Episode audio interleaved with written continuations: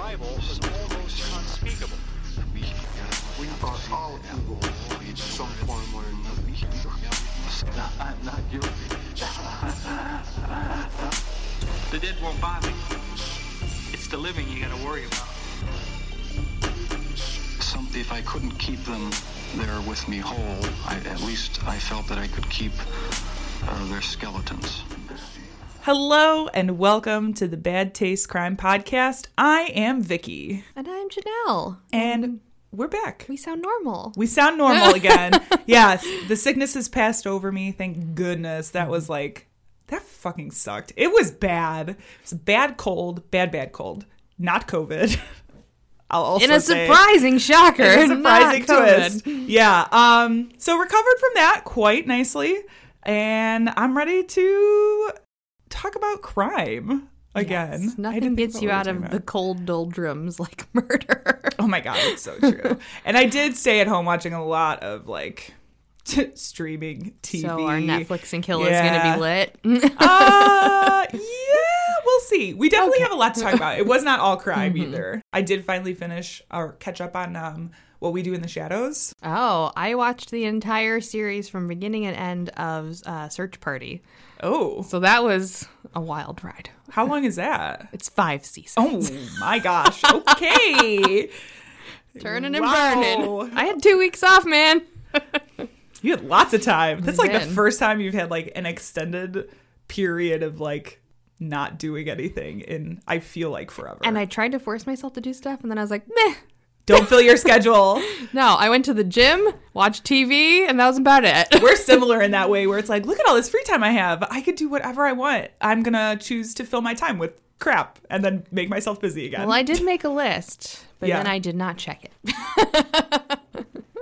Fair. Mm-hmm. Um, okay, let's get this party started, I guess. Yeah. this is going to be a party episode, isn't it? If this is your first time listening, a special hello to you. Let's head on over to the newsroom. Unfit to breathe, our food is unfit to eat. We sit watching our TVs while some local newscaster tells us that today we had 15 homicides and 63 violent crimes, as if that's the way it's supposed to be. We know things are bad, worse than bad. So this week, I want to do something a little different because mm. there has been a lot that has happened since last time I record we recorded. Yeah. So I kinda, Convictions and Yes. and all kinds of things. Mostly lots of convictions. Yes. So I want to kind of do like a rapid fire news round so we can give right. our takes on some of these things. I have like my top three, and if I'm forgetting anything, I'm sure you will let me know. Mm-hmm. But the first one I want to talk about is Elizabeth Holmes, found guilty on four counts of defrauding investors, not guilty on three charges of defrauding patients, and on charges of conspiracy to defraud investors, uh, mistrial on three counts of defrauding investors. Okay.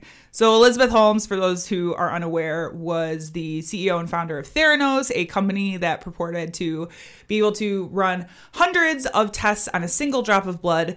They could never do that. Um, they were oftentimes using third party machines to run tests and then lying to investors about what type of technology they were using, who they had gotten approvals from and reviews from, et cetera, et cetera. Very interesting case. I highly recommend looking into it. Anyway, thoughts? I mean, was she going to get convicted for anything else? No. No.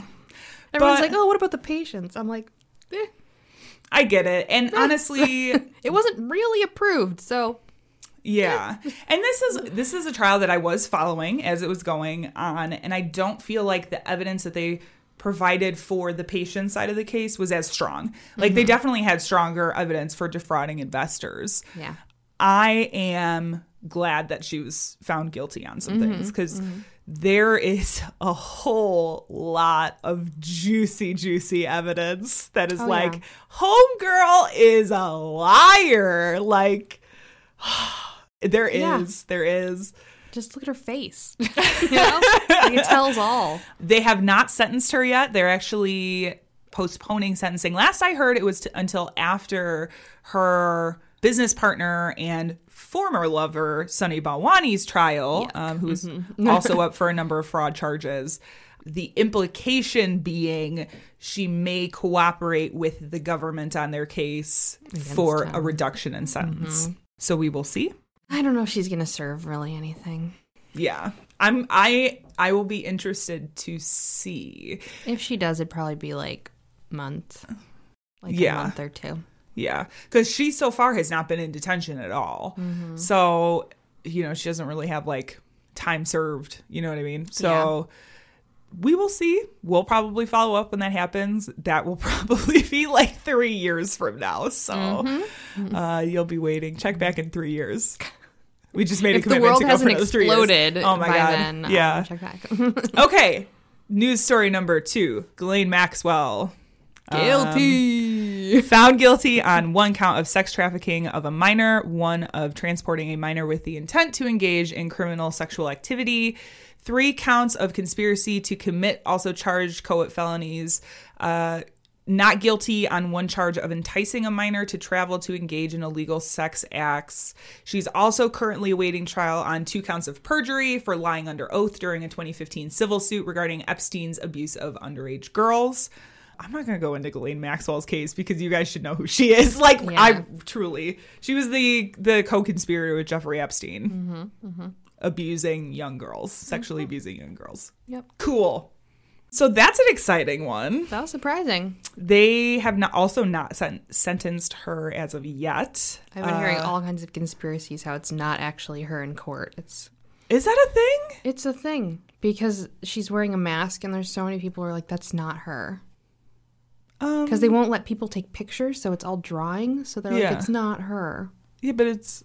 A, Yeah. I'm pretty sure You know what kind of world we live in right now? she's been in custody this whole time, also, A right? decent long time, yeah. Yeah. Because she was like on the lam. Yes. Yeah. They. w- Oh, yeah. No way would they give her bail. Yeah, Um. no. Okay, guys. Can we yeah, that's a thing. That's a conspiracy theory. It's not Oh, actually I didn't her. even know. I didn't even. And then there were lots of really beautiful T-shirts that people uh, made call that said "Best Friends Forever," and it was Jeffrey Epstein and Clinton. Oh God. And ac- they're real pictures of them together, and it's like got hearts all over it, and it's like "Best Friends Forever" hashtag. That's really So- funny. Yep. There's a lot Oh, of people saying that there is gonna be a few people uh, going down. Like um, the Queen just disavowed. Yes. Yeah, he prince, was he so- was stripped of all of his Prince Andrew Mm-hmm. was stripped of all of his military titles and uh something else that is a big deal. I forget what the, the actual term is, but a bunch of his titles. Yeah. Yeah, that's kind of a big Mm-hmm. deal. And so they they released like a lot more names off of the list, and Yeah. like, yeah, there's a lot of really great, fantastic memes about it. So. Yeah. check your local TikTok. I'm sure we will be following up with this. Um, my my last one that I have is the death of Robert Durst, which was like my mom my my mom called me from the hospital. She's fine, everybody. Mm-hmm. Just know she's okay. But she called me from the hospital. it's like, did you just see the news? Robert Durst died, and I was like, what? How do you know this already? it was all over the news. Yeah. Well, and I well the thing it was like within the half hour that I had left the hospital when I was there, I was visiting with her and it was like within that half hour. So by the time I got home, I was like, "Oh my god." Uh so anyway, or maybe when I was leaving the hospital, anyway, Robert Durst died. So Robert Durst was sentenced to life in prison for the murder of his longtime friend and confidant Susan Berman. Uh, he died in prison at the age of 78, awaiting trial for the murder of his wife Kathleen Durst in 1982, which he was recently indicted for in December of 2021. And it he's also the star of HBO's The Jinx, which if you haven't watched it, highly recommend. Very good. What a man. The dude is he well, first of all, he was looking frail anyway. He was also wrapped up in a trial in Galveston, Texas, where he they he was not convicted for murdering his neighbor, but it was self defense, and then he followed that up by dismembering the corpse and putting it into the Self defense, Vicky. yeah Obviously. into the Gulf, I think, and so. I mean, that is self defense. I have to, I mean, like, legally speaking, I have to say he was not convicted of that crime and they did not charge him with dismemberment of a corpse. So he did admit to that in court. this has just been a saga that has spanned so many years. Um, and it's kind of a bummer that he wasn't able to be like fully held accountable, considering they had just charged him with the murder of his wife mm-hmm. from the 80s. So, like, I don't know. I had mixed feelings about this. Thoughts? Any thoughts? He's a piece of shit. But Bye, like, Felicia. I Yeah. know. Like, I just, I, you know, I didn't have as much of an attachment to him as you do. Yeah. I, I wish the trial process would have been able to been seen through and then have him die in prison. Yeah. But at the same time, no love lost. so did I miss anything? Did I miss any of the big news stories? I mean, there Bigger was ones? lots of other stuff. Like there was supposedly a break in the case for the Delphi murders. I mean, there's a lot Mm. Yeah. of stuff going on. Well, we did have the uh, Joel. Olstein might get convicted on fraud. We I had mean, like you know, there's the lots of convictions in the Ahmaud Arbery case, Mm-hmm, Um, which good job. Yeah. Again, one. I was surprised. There's lots Yeah. of surprises Yes, towards the end of the year. there was of course slash to the beginning of the year. Yeah, yeah, yeah, yeah. There's some things I don't want to talk about, like Rittenhouse, yeah. but that's a whole other thing. We're not going to talk about that here. It, Mm-hmm. Which I feel like be too much. I feel me. like the case of Ahmaud Arbery, that conviction was like a direct kind of response, yeah, which was In a way, surprising. yeah, yeah. I was surprised Um, that that happened, considering where it took place. You know, Yeah. so big, big end slash beginning of the year. so many Um, plot twists. Yeah, truly, truly. So we're gonna move on to Netflix and Kill, which this week we are going to talk about uh, Level Playing Field. It is on HBO. Not your typical true crime documentary, but I think it's really important. It's it's a four part documentary series from HBO and Vox that tells the stories from the world of sports. The episodes look at broader social inequity within the sports world, Episode one talks about the Midnight Basketball Program, which was originally enacted in Baltimore in the 1990s as a way to bring in black youth in the times when they would be running in the streets, you know, mm-hmm. in the perceived. This is when the tough on crime bill started coming out, and Yeah. then Midnight It was a Basketball was, community program. Yeah, yeah, yeah, community program. They also taught employment skills and some other things, but that that was kind of the idea. So Clinton's came in, and then the midnight basketball program got attacked in the crime bill, and it was kind of a whole thing. Very interesting episode.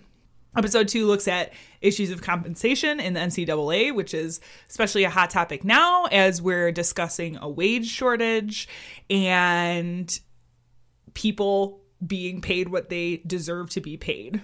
Uh, the NCAA and athlete compensation has has been something that has now gone to the Supreme Court. I think they're allowed to make sponsorship deals and like advertising deals off of their own brand.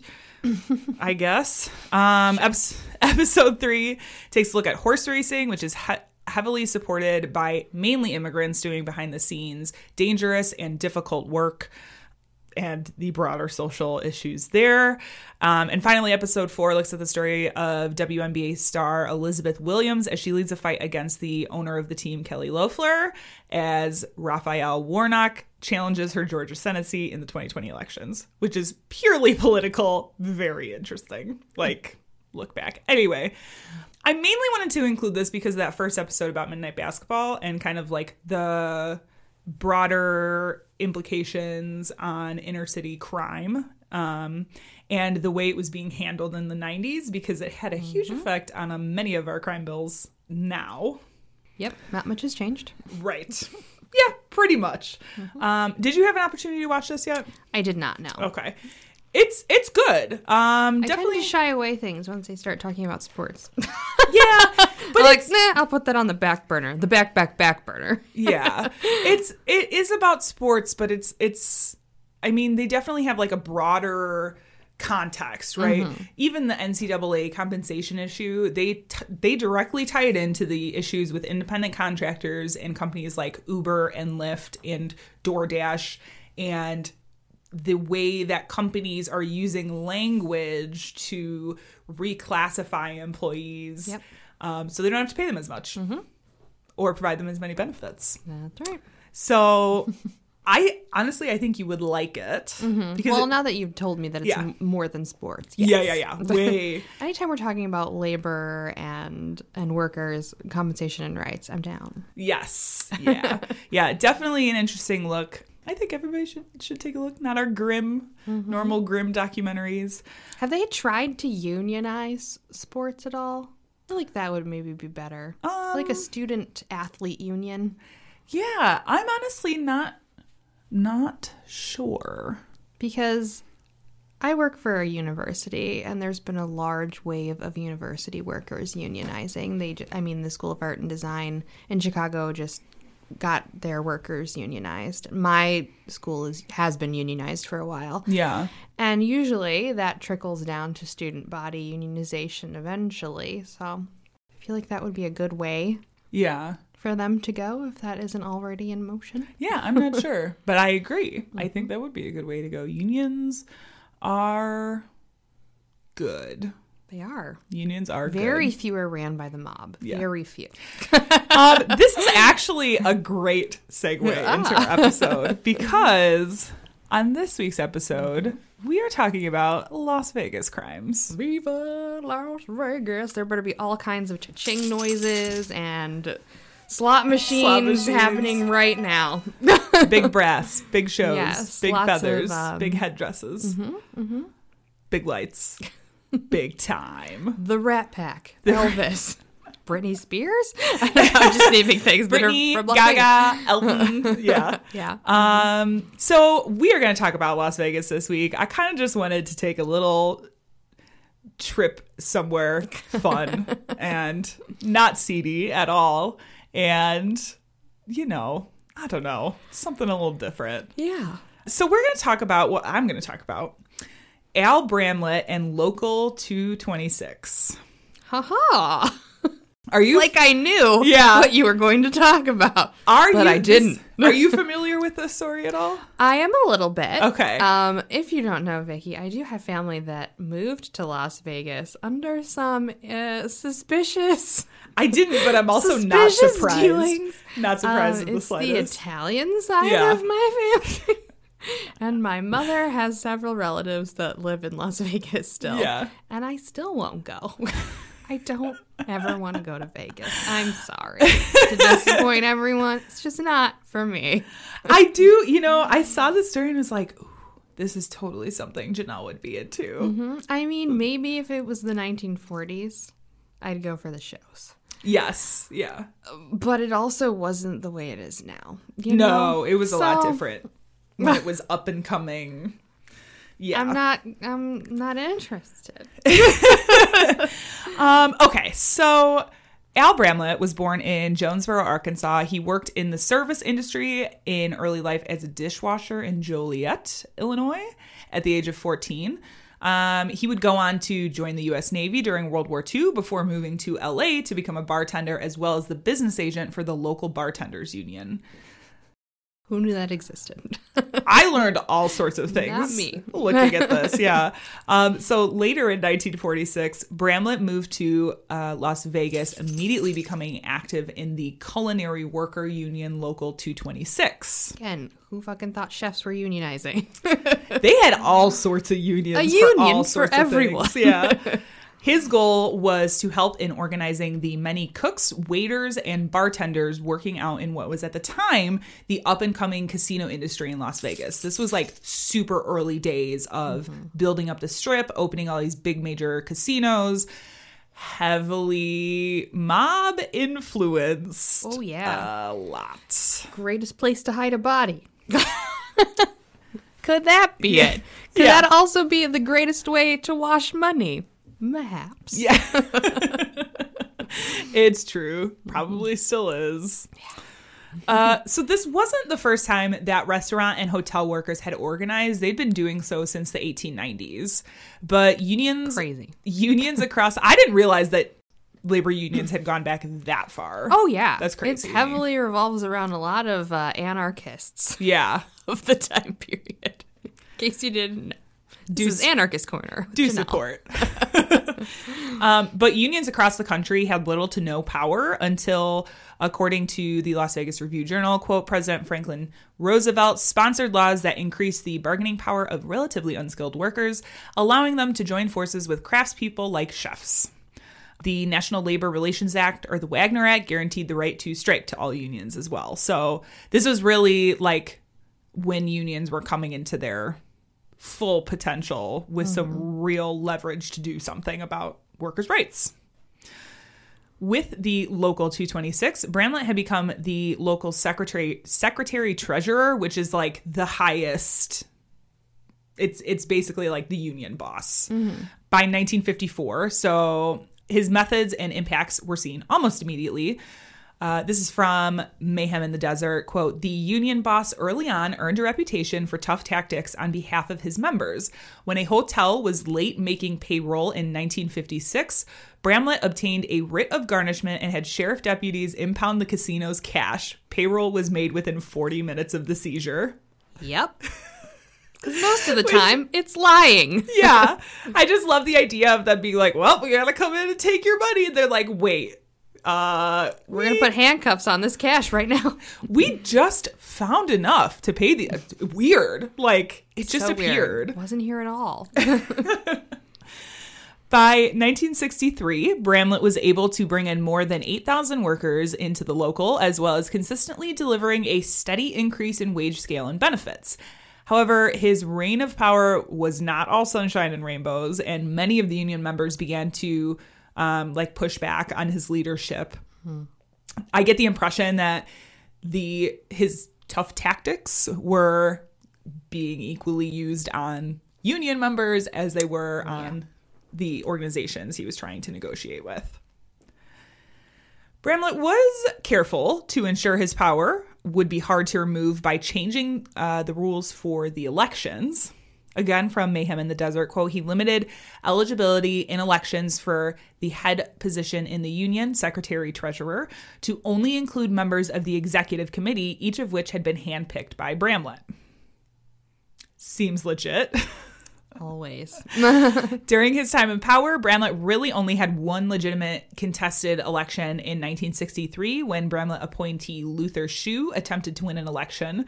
Not only did he lose, but was also forced out of his position by a dispatcher as a dispatcher by Bramlett for the best interests of the union, quote unquote.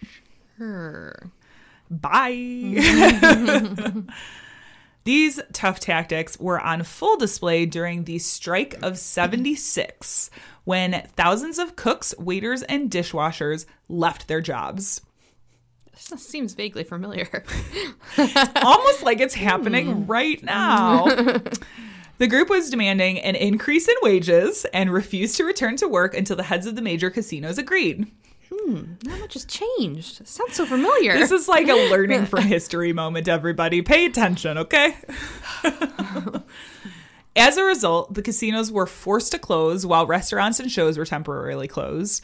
With the strikes came violence that would break out along the picket line, while Bramlett patrolled the picket lines in his Cadillac. Which just is like the that. Yep. the image, the imagery. In total, the strike lasted two weeks, with strikers often blocking roads along the strip. Of course, Nevada Resort Association, um, the representation of the casino owners, they had their own opinion of the situation. Of course, Wonder what it was. they took out ads in local newspapers claiming the local wasn't negotiating in good faith. Um, they were like, these unions are not negotiating in good faith at all, trying to win public opinion. So while this battle for public opinion was raging, a third force enters into this whole field when housekeepers attempted to bring attention to their efforts to join the strike with the culinary local in the areas that they were striking. So, like the culinary, which is bartenders, waiters, um, like chefs, those guys, completely separate from housekeepers Yeah. and there was some battle with them like trying to join the strike. Anyway, at the end of two weeks, the Nevada Resort Association agreed to nearly all of locals' demands in a four year contract. While the Culinary Union primarily focused on casinos, restaurants, and hotels on the strip, there were efforts by the organization to bring in off strip restaurants. For many years, the union picketed outside of off strip high end restaurants. In the case of the Alpine Village Inn, that effort spanned 20 years, which is a long ass time to be picketing anything. But the tensions between the union and the restaurants finally boiled over in 1975 when a small bomb went off in an employee locker behind the Alpine Village Inn. Now that is what I know of. Um, That's the kind of picketing I'm familiar with. this is this is where all of the exciting stuff happens. Upon further investigation, police discovered another small bundle of explosives and two smoke canisters that had not detonated. They were attached to the establishment's air conditioning unit, so the idea was that they were trying to like push all of the smoke into the restaurant mm-hmm. through the air vents. Okay. Three months later, another bomb went off on the Al- Alpine Village Inn's roof, where over 300 people were dining and working. 30 seconds later, a second bomb went off on the roof, blowing debris into the kitchen and starting a fire. Amazingly, everyone inside the building was able to escape without injury. They're just like blowing holes in the roof and everyone's fine. One month later, in January 1976, an explosion occurred at another restaurant that had pushed back against the culinary union, union's efforts, David's Place.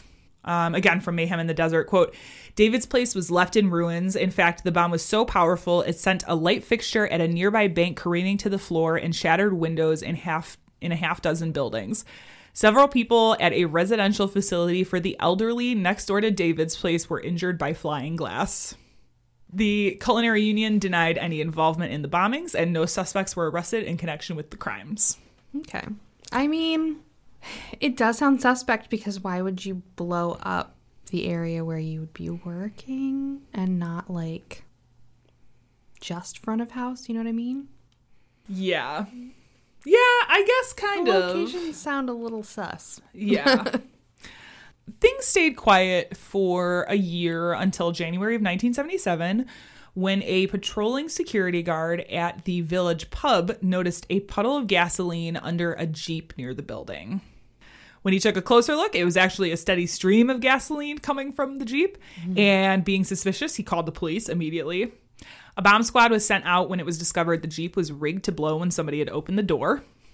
So Okay. the hope was you get a security guard who's curious enough to open the door and You don't open the door. I just, who just goes around opening doors of cars? security guards apparently while authorities worked to disarm the bomb another call came in from a different security guard at another non-union restaurant called starboard tack who had discovered another jeep with gasoline dripping from it it was clear that they were dealing with identical devices and both were diffused largely largely without incident but like the the only injury happened when fire marshal Tom Huddleston was removing an ignition device from the Jeep. It like exploded as he was taking it out and he had suffered burns after the device exploded but otherwise was unharmed.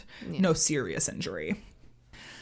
Although they had denied responsibility, and if you haven't guessed by now, Bramlett had ordered the bombings um, against the non union establishment. I think part of the reason why the locations might seem suspect is because they hired people out to, to place the bombs. So I don't know that they would be thinking in the same, uh, like, let's not damage where our workers would be working were they in the union. But they were pushing back against the union anyway. So Yeah. to accomplish his violent plan, Bramlett had hired Tom and Gramby Hanley, a father and son hitman team, to place the bombs. The Hanleys had been paid ten, tens of thousands of dollars to plant bombs in various places. For the two Jeep bombings, Bramlett had agreed to pay a total of $17,000, $7,000 up front, and the rest after the job had been completed. But from Bramlett's point of view, because the bombs never went off and the police arrived to disarm the bombs, uh, it meant that the job hadn't been completed and he refused to pay them the other $10,000. Yep. Sounds about right. And the Hanleys they wanted to get revenge for being stiffed their fee, of course, but they also knew that there were potential dangers going after Bramlett because he was known to carry a 357 revolver at all times just in case an enemy tried to attempt anything on him because he mm-hmm. had also made a shit ton of enemies by this point. Yep. Hard not to. To avoid getting themselves shot. And I honestly, I'm not condoning these actions, but this is kind But of you're brilliant. not not. this is kind of brilliant. We're in the gray area. Yeah. to avoid getting themselves shot, the Hanleys decided to confront Bramlett at McCarran International Airport in Las Vegas. Hmm. After the height of the skyjacking phase, that, you know, there was that period of time where everybody was hijacking, Everybody- skyjacking All the planes, taking them all. Mhm. there were a ton of laws that had been put into place right after that um, to help curb these skyjackings. And so one of them was Still not enough. no. no, they happened for a really long time Yeah. and still do occasionally. Oh. One of the laws that was put into place was banning weapons on aircrafts. Wow. So, which who'd have thought? Right? Way to go. So, when Bramlett was flying into the airport, returning from a trip from Reno, the Hanleys knew that he wouldn't be armed coming into the airport. So, they chose to meet him at the airport without having to like risk the revolver coming out. I thought mm-hmm. that was that's kind of smart. See, I thought that they were going to get him to try and shoot them at the airport, and you're not supposed to have a gun and get arrested. that would have been even more clever. yeah, that's true. So, after stepping off of the airplane in February 1977, Bramlett called his daughter from a payphone saying he'd be home in 30 minutes. After hanging up, Bramlett was approached by the Hanleys, who told him they were going for a ride. They took him to a van in a nearby parking garage where a third man, Clem Vaughn, was waiting. There, Bramlett was gagged and handcuffed, placed in the back of the van, and taken to the middle of the desert. Classic. Very casino like. Yes. This really does kind of play out like what you would assume like a mob movie in Vegas is. Well, I mean, casino actually happened. Yes. So, like, them in the desert getting buried, yeah, that actually happened. Yes. So, it's not a movie, it's real life. True. So they drove out outside of the city limits. They stopped at one of those payphones that's just like in the middle of the mm-hmm. desert and demanded that Bramlett call an executive that he knew at the Desert Inn Casino to demand a $10,000 loan. Hmm. Bramlett complied, thinking he would be released after he did, and arranged for the money to be picked up at Binion's Horseshoe Casino. After hanging up the phone, Tom Hanley emptied a revolver into Bramlett's body, killing him. In somewhat of a panic and also not thinking that they were actually going to kill them, there were reports of like Vaughn and Tom Hanley being drunk at the time that this was happening. And they had made assurances that once he made the phone call, he wasn't going to be killed. And then he decided to shoot him anyway. So it was a little, we didn't think we were actually going to kill him. Um, the Hanleys and Vaughn dug a shallow grave in the desert and then covered Bramlett's body with debris and rocks and left him there. Yep. Authorities were quickly alerted to Bramlett's disappearance, and the story became national news. By this point, it had only been less than two years since Jimmy Hoffa disappeared. Hmm. So, Another union matter. Mm-hmm. and people were really would really pay attention to something like that after such a short time. Although this mystery would be solved, unlike Jimmy Hoffa. Although there was some big development recently, but I don't think it I panned they out. scanned a stadium and his body wasn't there. yeah. He wasn't buried under home plate, was it? Or I third don't base. know. I forget. I don't know. On March 18th, 1977, a couple hiking a trail near Mount Potosi came across an unusual pile of rocks. Upon further inspection, uh, they discovered Al Bramlett's body and called police. I'm just gonna also state for the record that sometimes rocks are piled in certain ways because of religious beliefs in indigenous cultures. So, like, don't touch the rocks. But also, Call someone. my first thing would not be like, this pile of rocks looks weird. Let me take it all apart and see what's underneath. Yeah. Because I would immediately be like, it's something probably not good. Mm-hmm. And also snakes and scorpions. Yeah. Like, fuck Stop that. Stop touching rock piles, please. Yeah. oh my god. So upon further inspection, they found Bramlett's body. Thanks to nature, um, of course, there was little to no evidence other than Bramlett's body to be collected when police got there. Because the desert. Yeah, yeah. Police were coming up with dead ends almost instantly. That is until an anonymous tipster called police and provided incredible detail about what had happened on the Almost like night. they were there. almost like they were there. The tipster, it turns out, was Clem Vaughn. Definitely there. After telling authorities about taking Bramlett to the desert where he was executed, police began searching for the Hanleys. They had skipped town following the slayings, but they were eventually located and arrested. Knowing the jig was up, the Hanleys decided to cooperate with authorities, providing information regarding an investigation into the leadership of Culinary Local 226. Because there was a whole bunch of other shit going on in that leadership mm-hmm. including their involvement in non union restaurant bombings. Um, in exchange, the Hanleys pled guilty and were sentenced to life sentences to be served at a federal prison in San Diego rather than in Nevada, where they had way more enemies. Yeah. Definitely didn't want to be put in with all these people they had probably fucked over. The Hanleys would continue their cooperation with the state when they were star witnesses during a federal racketeering trial of several leaders of Local 226, including Bramlett's successor, Ben Schmoutey.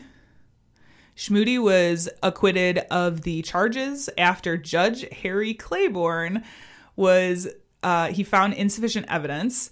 In an interesting twist and in line with the corruption running rampant through Vegas at the time, Judge Claiborne would go on to be one of only a handful of federal judges to be impeached and removed from office.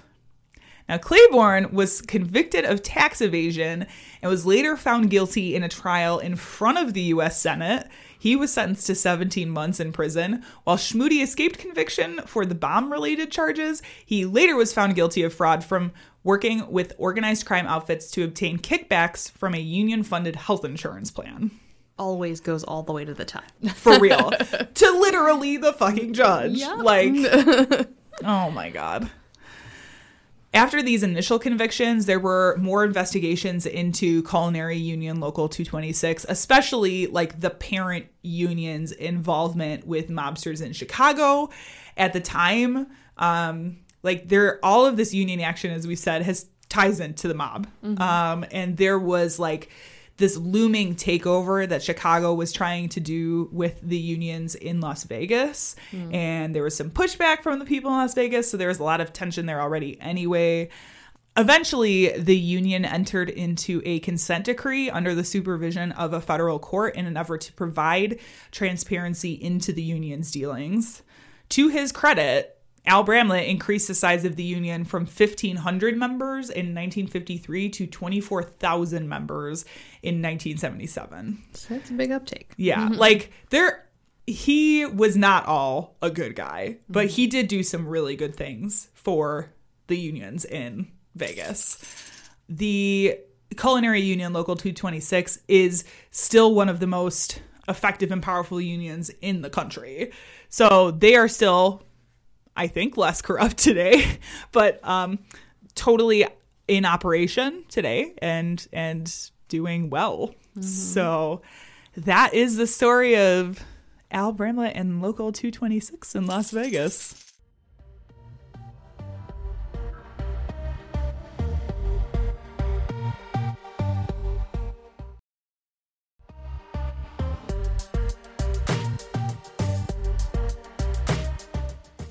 I also was thinking about doing a mob related story just because it's Las Vegas, you know? There's lots to choose from. Yeah. When it comes to the mob. I decided not to because I had a feeling you might do that. You were correct. So I went a different route. And Okay. I went with, of course, an old timey story. Of course. So we're gonna go uh, on yet another one of my trips in the Wayback Time Machine to Las Vegas before it was actually Las Vegas. okay.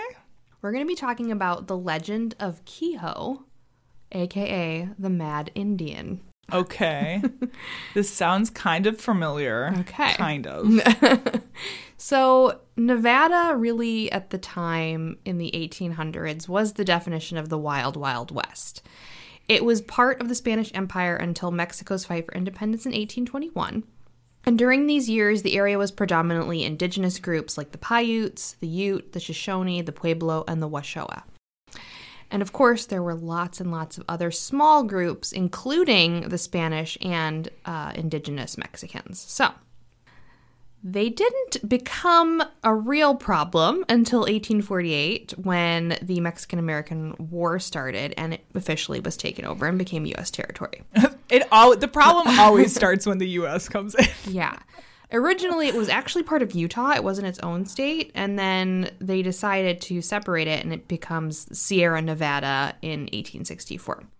Now, shortly after this, there was a rush in mining, mostly silver and ore. And then it became the stuff of legends, the wild, wild, wild west. Okay. And I wanted to highlight all of these transitions because the makeup of Nevada, all of its different groups of people, and it's kind of like rush to settlerism, like the hardcore colonialism that happened in the 1870s, was really what shaped this legend of Queho. Because the Wild Wild West is all legends. That's exactly what this story is. Truly. It yeah. may or may not be true. really. Maybe a fraction of it's true. Okay. But I'm going to call this story the big one allegedly. So you're going to hear me say allegedly a lot. Okay. Okay. Okay? all right. The tale really centers around how we tell stories and the perceptions of oral history. Now, I, I found a research paper that really like kicked this off for me and kind of made me think about why this story should be a good one to tell. It's called Selective Remembrance Narratives of Ethnic Reconfiguration and Spatial Displacement in the Life of Queho from 1880 to 1940. What a title. So I'm going to read the abstract because I think it'll kind of highlight what the issues are revolving around this story. So the paper's abstract reads Social memories and collective representations act as vehicles for configuring, legitimizing, and sustaining particular constructs of knowledge and power in the world of lived relations, while simultaneously marginalizing or negating others. This paper explores constancy and change in popular and official histories of a Southern Paiute man who lived in the southern Nevada area from 1880 to 1940. Queho became the center of multiple historical accounts written over the course of a hundred years. Okay. So this piqued my interest because we often talk about like witnesses Yeah. and and testimony and all of these things that we rely on when we're talking about any sort of crime. And back then, when there wasn't forensics to be had, that's really all we truly relied on. Yeah. And we think a lot about how news is sensational now. Well, it was even more sensational then, taking Oh my god, yeah. exorbitant amount of liberties when discussing a story. Right. And as we go through this story, we'll see how cultural bias, racism, all of these things shaped this story and led to this legend becoming a thing.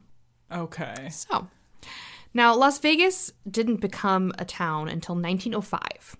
And it was during the infancy of its history when it became the lawless paradise as we see it today, aka the Sin City, if you will. It did have gambling and legal prostitution back then at its beginnings, of course. Yeah. How could it be Las Vegas without it? Of course. Um, and it did actually go away for a small while during the temperance movement, but it didn't last long because really? it's got to be sinful. I never would have thought. It was for a short period, but Yeah. you know, it that took the United States Right, right. So it's this lawlessness which what made the right place for everyone to kind of come and wreak havoc. Mm-hmm. Now Queho is the main character of our story, and his background is really shrouded in history because what are documents? right? No one's no one's keeping track of anything during this time period. Mm-hmm. Terrible at writing things down. He is estimated to have been born in 1880 and was of Indian origin in some capacity. Now, it's hard to say what the facts are because obviously records don't exist. And the way in which Nevada ping ponged between all of these different countries, from Spain to Mexico and then becoming a state, also made it difficult. Yeah. So legend says that Queho was half indigenous and half Mexican, although there are some that say he was half white. Okay. Because of his location and the time period, it's safe to say he probably was Mexican and not white. Okay. yep. I think that's fair. Um, yeah. He may have been Mojave, Cocohopa, Chemehuevi, like all of these things are Yeah. possibility, but most of the stories state he was Paiute. There's also a lot of mystery surrounding his mother. He had a couple brothers, and all were said to be from the same father and mother. The mother was supposedly Cocopah in a lot of the stories, but then they say he's Paiute. So we're just going to say he's Paiute. Again, Okay. very confusing. Yeah. And there's no records of like how she really died and not much about her other, you know, children. The only thing that we know is that she died young. And some say that she died from sickness, others say from suicide, and whichever the story, it fit the newspaper writer's narrative to the best that they used it. I see. Okay. when they talk about his background, they often bring up his mother, and a lot of stories say that it she killed herself. So that fits the narrative of why he became the Mad Indian. Okay. I see. What I is known, what is true, is that his family, his entire family, were outcasts. This is because Queho was considered quote unquote half breed, so he was only half indigenous, half Mexican. Racism. Yes. He also had a birth defect. He had a clubbed foot. Okay. So his family reportedly lived on a reservation for a short while, but eventually he would move to work as a ranch laborer and wood gatherer in several of the nearby mining camps. There is an unconfirmed story around 1897 of a man who would later known be known as Queho killing another native man, but the legend, the real legend of Queho, didn't start building until 1910 in the newspapers, and that's where we'll kind of begin. Okay. It was November 1910, and the first report tells Queho being the main suspect in the slaying of another Indian man during a brawl on the Las Vegas uh, area reservation. So allegedly, he and the other man were drinking when the dispute began. But there's another account, and it's very much different. Okay. I'm ready. The other account, which is more predominant, is that the first man he actually killed was his half brother, Ayote.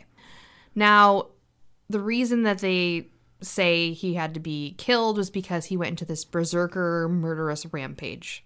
Allegedly. Oh. Okay. In such occasion, uh, occasions, when an indigenous person is, you know, going crazy, they expect another indigenous person to take them over. That was just like the, the that was like construct. the expected thing and they were supposed to bring the culprit or their corpse to authorities and be like we took care of it Oh, because oh, the wild wild west Okay. now the alternative was if they didn't participate they would face a campaign of retaliation by the white people so that's kind of like So this is very much or- Mm-hmm. like this is a you problem. You need to take care of it, or we'll take care of you, kind of Yes. thing. That's okay. okay Wild West. Yep. All right. Now, Queho and another na- uh, man named Jim White were sent after Ayote, and it was said that it was traditional among Indians at this time when one of their own committed a capital crime, it was the culprit's brother or relative who had to execute him. oh God. Tradition. Oh, Tradition! God. so that's why Queho was sent after Ayote. Okay. Rather than trying to drag the body through a canyon and a river, Queho reportedly, allegedly, cut off the you know his brother's hand as proof that he murdered him, and it was def- you know like they said it was definitively him because uh, AOT had a distinguished hand missing a finger, Oh, okay. so they took that hand and say, look, this is him, the hand missing the finger. All right.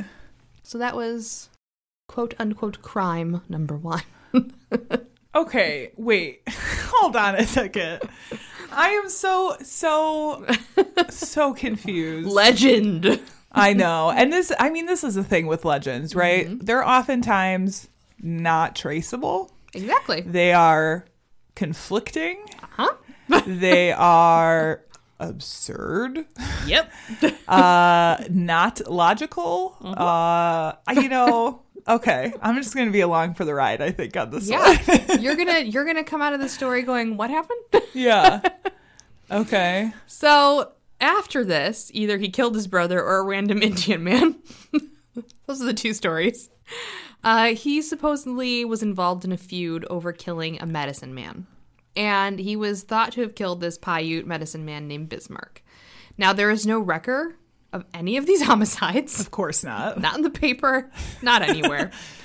but Queho left town for the Colorado River country before the end of 1910. But during that time, every single murder that happened in the El Dorado Canyon region was attributed to Queho. Man, that's really suspicious. Mm-hmm. It's almost as if they had a scapegoat. Like, it's I, it. I just imagine the imagery of somebody pushing somebody else off of a cliff and being like, "It was Queho, Yep. Mm-hmm. not me." yes. Oh God.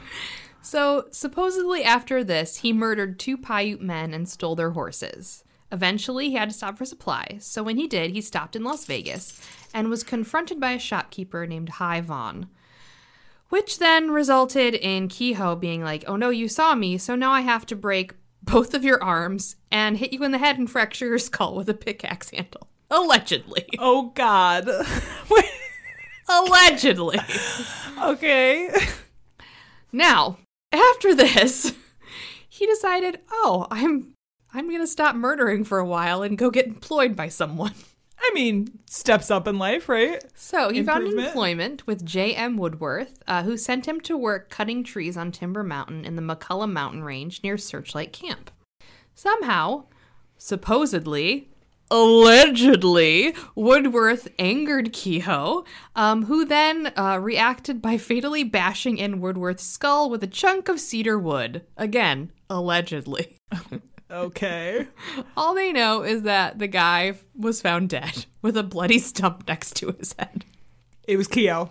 Queho did it. Now, Deputy Sheriff Howe formed a posse because Wild West. They're And- forming posses left so- and right. Oh my god, there's so many posses in this story. And the group first went to the scene of Woodworth's killing, where they found allegedly distinctive footprints left by Queho's club foot. So he wasn't wearing shoes? Right? Okay. From there, they tracked him to El Dorado Canyon, where they uh, led. This led to the Gold Bug Mine.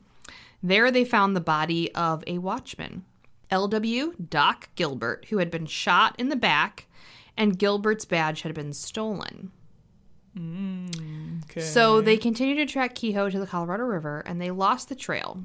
Though the lawmen had searched for Queho over 200 miles, they went from Crescent to Nipton, but found nothing. Now, one of the books that I looked into was called Searchlight The Camp That Didn't Fail by Harry Reid. It's interesting. Okay. it's kind of like a self publishy sort of situation. oh no. Oh no. So a big fat allegedly on this one. Uh, he devoted an entire chapter to Queho, which recalled a story of his grandparents, John and Harriet Reid, who were traveling to their mine by wagon in October of 1910.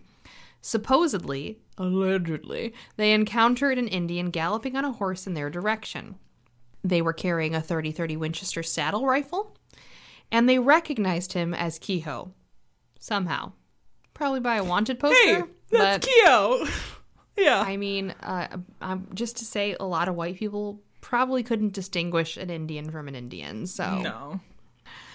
now, allegedly, they stopped briefly, exchanged greetings, and then went on their respective ways. But if he's such a murderer, why didn't he like murder them and steal his wag their wagon and all of nice their food? murderer. He only murders when it's necessary, I guess. So, this uh, garnered attention, and this event that he did at Searchlight garnered attention, and eventually a man named Frank Waite came into the picture. And this law officer would spend like his entire career searching for Queho. Again, And let me guess. Stuff of legends. Never found him? We shall see. Okay. Now, it wasn't again until the end of 1911 when we saw Queho's name in papers. Uh, an article about the population boom in Las Vegas was written for the Las Vegas Age, which mentioned Queho's uh, exploits briefly in their description. And this is a quote. Quote, it may be that publicity about Queho will frighten away a few timid spirits, but the loss in this respect is small compared with the benefit to be derived by the furthering of the ends of justice by such publicity. Peace officers everywhere realize the advantages to, to be derived from the aid of the press in helping the rundown criminals. Um, End quote. so So come to Las Vegas, start a mine, and also help fight crime. Oh God. I mean, crowd, were it's like crowdsourcing, right? yeah, so they were saying, you know, Las Vegas is a little dangerous, but the danger is far outweighed by the possibility of becoming rich by working in a mine or by catching the criminals. Sure. Rewards everywhere. Come to Vegas, get money. Yeah. So, uh, it was then a few years later in 1913 when we see Queho's in the paper again. They say he was all bloodthirsty, but like it was a two year waiting period before anything happened. So, like, bloodthirsty Super how? bloodthirsty, you know. So, in 1913, local newspapers attributed the death of a 100 year old blind Indian known as Canyon Charlie to Queho. What a what a Wild West name. Canyon Charlie. Canyon Charlie. Within the next two months, two more miners who were working claims at Jenny Springs on the Arizona side of the river were found dead, shot in the back. Their provisions and personal items were taken, including another deputy miner's badge. Ooh. Two badges he's taking. Is it a pattern? Again, allegedly in all of this. Shortly after that, an Indian woman was found dead, still clutching a bundle of wood she had been gathering, but none of her personal effects had been taken. But of course, Queho was the one that killed her. Oh, sure. The Why only not? liable culprit in any of these stories. Yeah. As Queho hysteria grew, so did the rewards. They would eventually reach $2,000 during that period's money, so not a cheap chunk of change. Yeah, but did they also know they were never gonna have to pay that out? Duh. Nobody ever gets the reward. oh my god. What a fucking scam. what a scam. Oh my god. So, the Searchlight Bulletin newspaper reminded its readers of the principle that guided most European American Indian relations during the 19th century, and they quoted, A good Indian is a dead Indian. What a wonderful musing, newspaper. So, they were basically saying you should just bring him in dead. Don't even bother the alive part, okay? Jesus. However, after a few months, the hysteria died down a bit, and with no new killings being attributed to Queho, he then became a full on legend. He became the boogeyman of El Dorado Canyon. So people would tell stories if they were out, or if people were going to go out to the canyon, they'd be like, "Oh, beware of Queho! He's going to hit you in the head with an axe handle. And he may or may not take your stuff, but Um, right? definitely if you have a badge. He will murder your ass." So it wasn't until 1919 when Queho's name would splash across paper headlines again. Oh, oh, okay. So that's a long time. Yeah. It's a long time. Two old timey prospectors named Will Hancock and Ether Taylor were found dead upstream from El Dorado Canyon. Both had been shot in the back, and Taylor's head had been smashed in with an axe handle. Oh, Classic Queho. okay. Oh. Their supplies had been missing, and allegedly, a strange footprint was found nearby. Clubfoot? Dun dun! dun! Was it the clubfoot? Maps.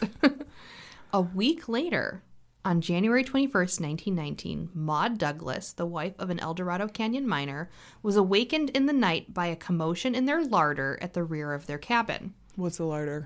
It's like a storage area for your kitchen. Okay. Usually they're underneath a house, but since this is the desert, it was probably off the kitchen. Okay. Okay. A cupboard. Okay.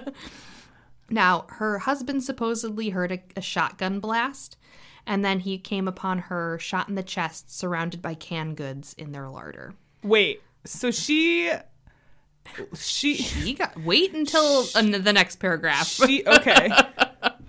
yes, thinking she the got up woman heard a noise and got up, Okay. not the man. Okay. When authorities arrived at the cabin near Techatticup mine, they declared another one done by Queho. Now, just keep this in mind. There were atrocities that were happening all over, and this one was especially bad because she was a mother. She had several children. Some of them were even adopted kids. She was like known in the area for taking care of all of these children. And Sheriff Sam Gay was so distraught that he ordered Deputy Frank Waite to round up another posse and hire the best trackers they could find at once to find Queho and kill him or capture him, mostly kill him. But this is the thing. One of the little adopted children she had, Okay. a four year old boy Okay. who was in Maud's care, told the authorities that the woman had been killed by her husband. Obviously. And no one listened to this child. He was like, um, I'm pretty sure my fake daddy did it. And they were like, listen, child, it was Queho. Oh my god. oh, people are so stupid. Yep. It's what I call hysteria. Oh. mm. So they they rounded up a posse. they pushed the child aside and they said, We're gonna Get go find. Queho. Yeah. The party did include several Indians because they were the best trackers in the area. And they tracked him north uh, to the Las Vegas Wash, to Callville, and then on to Muddy Mountain, where they lost his trail in a snowstorm. Now, Waite picked up more men in Moapa Valley, including five additional Indians, and the group split into two parties, one going each direction around the mountain, encircling it. Okay. Sounds like a great plan. No way he'd go over the mountain. No. That's a good point. oh my god, that's funny. So. Okay. They found the remains of two freshly killed desert bighorn sheep, but no other evidence, and not their man. They eventually found a trail that led back to the Las Vegas Wash. Legend states that, supposedly, allegedly, two of the posse had been riding forward in the night to signal Queho and then riding back in the morning. So they were saying, We had a traitor in their midst. the Las Vegasers are coming. The Las Vegasers are coming. He was like, by "Hello, I'm on my by way." land. Oh so Oh again, that was just another part of the legend. No evidence of Wow. this. Just another story. I would have, you know, I wouldn't have been surprised if what's his face, the husband, was in the group of searchers. Like, Right? yeah, he's out here somewhere. I got a good I'm look at him in the dark as he ran off. yeah. God. Now, many people along the way claim to have known and helped Queho, um, including Murl Emery, who was a legendary Colorado River boatman. And he was very famous, another teller of tall tales. But he operated a ferry at Nelson's Landing in El Dorado Canyon for a long time. So he always said and never hid the fact that he saw Queho often. And he just left the man alone. He's like, no business of mine. Okay. And of course, being, you know, an old timey boat ferry man, he had great stories. So that was one of his many stories. All right. From 1910 to 1919, Queho was accused of killing anywhere between 7 and 30 people in El Dorado Canyon, Black. Canyon, and Las Vegas. Okay. Now, we're going to fast forward to 1940. The Wild Wild West days of Nevada were done. Though they were still lawless, obviously. This is the era that the real Las Vegas as we know it begins. Mobbity mob mob. Mobbing, mobbing all over. But February 1940, another headline splashed across the pages when Charlie Kenyon, along with his bro- with brother friends Art and Ed Schroeder, were prospecting along the Colorado about 10 miles below Hoover Dam. Where Charlie and Ed were working, they were on the high sides of a steep canyon and they discovered what appeared to be this low hanging stone wall ledge. The spot was 2,000 feet above the river and commanded a total view of the canyon. So it was like the perfect lookout point. Okay. There was a, a little cave, and at the beginning of the cave, there was a tripwire that was rigged across the cave to an alarm bell. So if anyone walked in, whoever was deep inside of the cave would hear them. Now, Interesting. they went inside the canyon, and there in the canyon were the mummified remains of a man. Alongside the man was a 30 30 Winchester rifle, clothing, cooking utensils, tools, moccasins, and a special deputy badge, number 896. Is this real? Hmm. This is real. They actually found They actually these found? Okay. Frank Waite, the chief of police for Las Vegas, an original member of multiple posses, um, rushed to the scene and positively identified the remains as belonging to Queho. I don't believe it. There are pictures. Okay. Look them up. Okay. I have a few at the bottom, but I don't think I put the. I Oh, did. yeah, you did. The, this isn't the one picture I wanted to put. There's a pic. Wait for it. I'll tell you all about it. Okay. So Why do I, I mean, am I wrong for being skeptical? he had a 30-30 Winchester and the deputy's badge that he stole from the first deputy badge miner that he supposedly killed. If he did in fact kill him. So this person in the cave had a badge with So, them. I mean, Circumstantial at best. right. It's like He it could it killed that one probably person. yeah, it probably is the guy that killed that one person, but like is that the Queho that also did all of these other things that they're accusing him of? You know, Mm-hmm. who is Queho really? Exactly. Is he just inside of all of us? right? So, a few days later, on February 21st, 1940, a headline in the Las Vegas Review Journal read Body of Indian Found. Oh, come on. That was it. Good reporting, guys. Whoa, just wait for it. Queho's remains were taken to Palm Funeral Home in Las Vegas, and Charlie Kenyon, who had first found the body, demanded the reward. You remember that reward? Oh yeah. Yeah.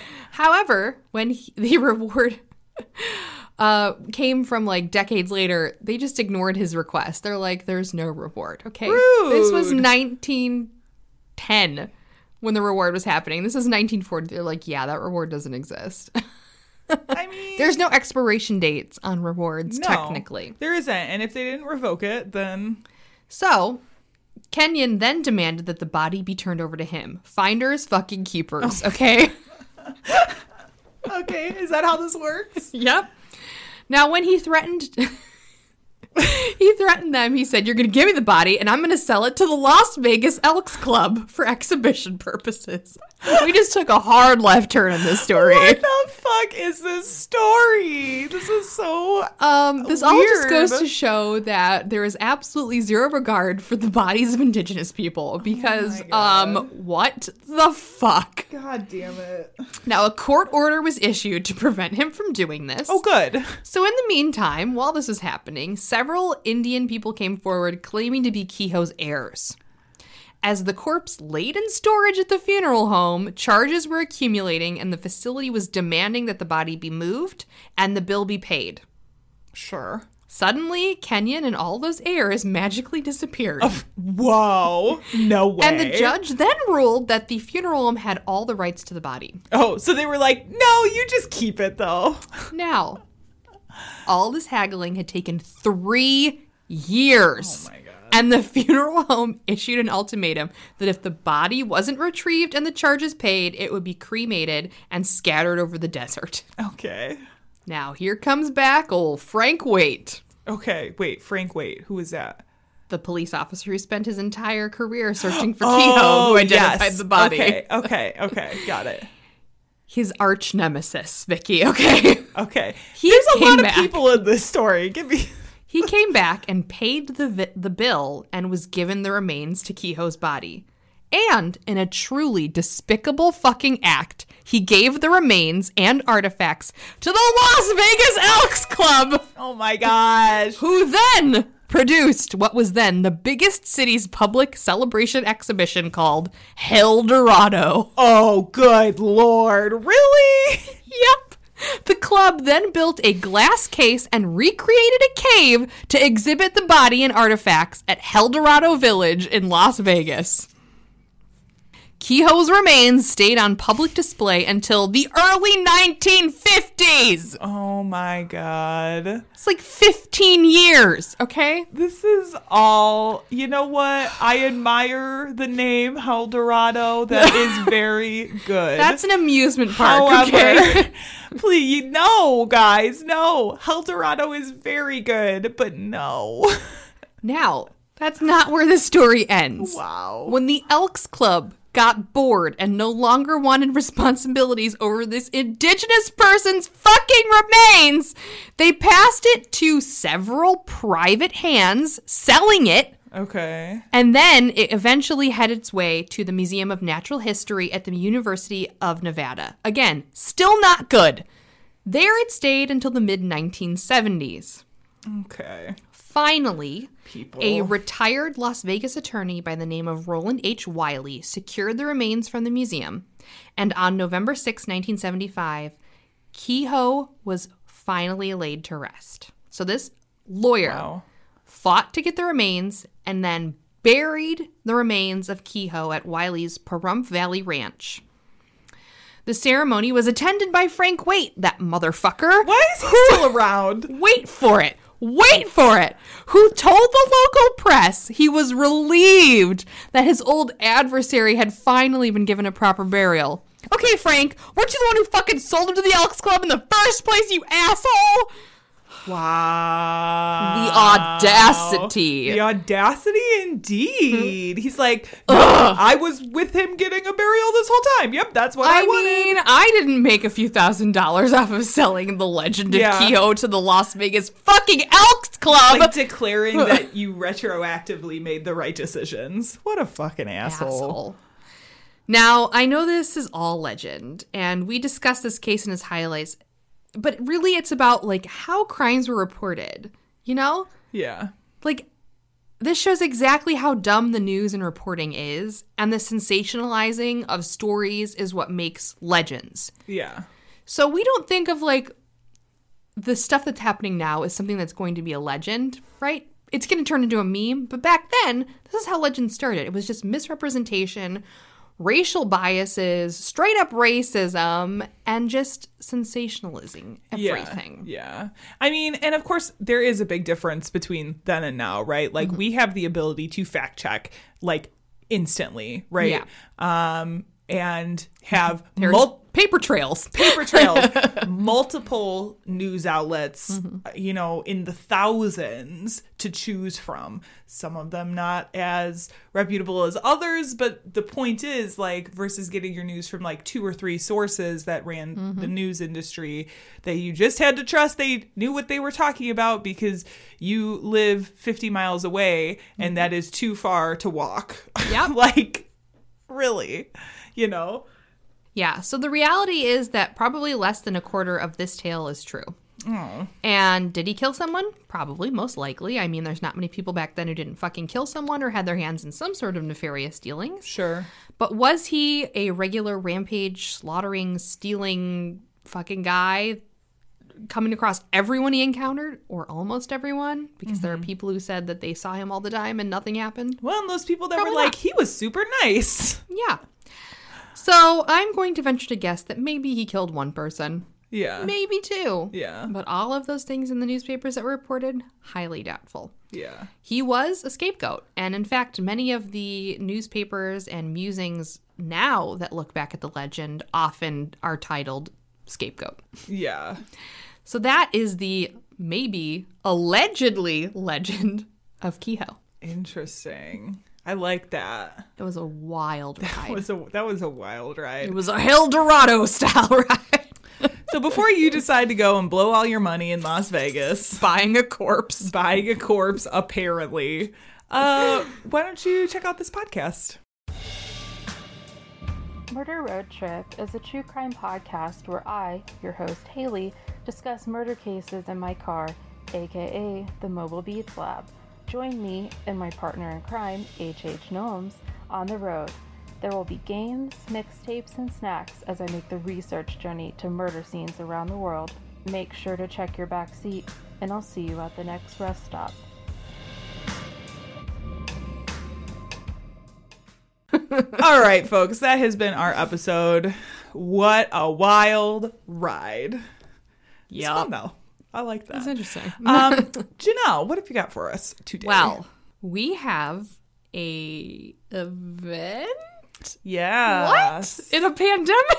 Yes. So, we were invited to be part of a podcast festival called Dark Matters, which is uh, happening in accordance with Side Street Studio Arts and Ghostly Podcast. Remember those guys? Yeah, Ghostly was amazing. So we're going to attend this festival. It's in February. It's the 25th and 26th.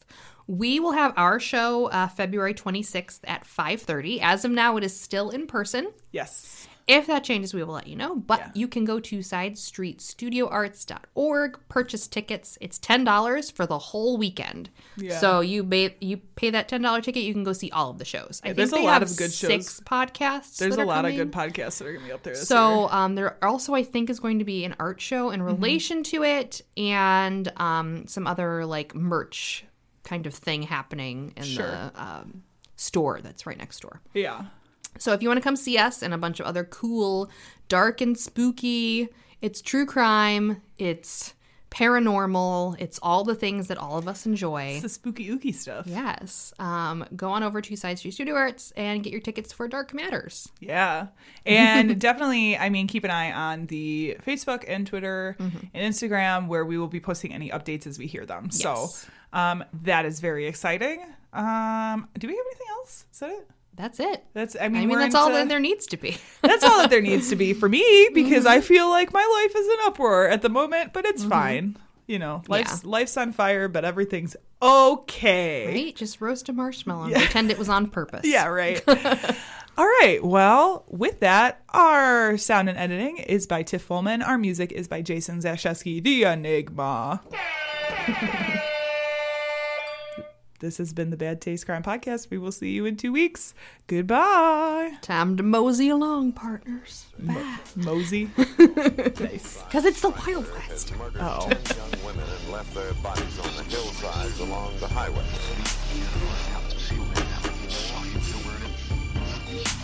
It was as if a wave of evil washed over this town. We are all evil in some form or another. Wild Wild West. No. Now I'm going to the Wild Wild West.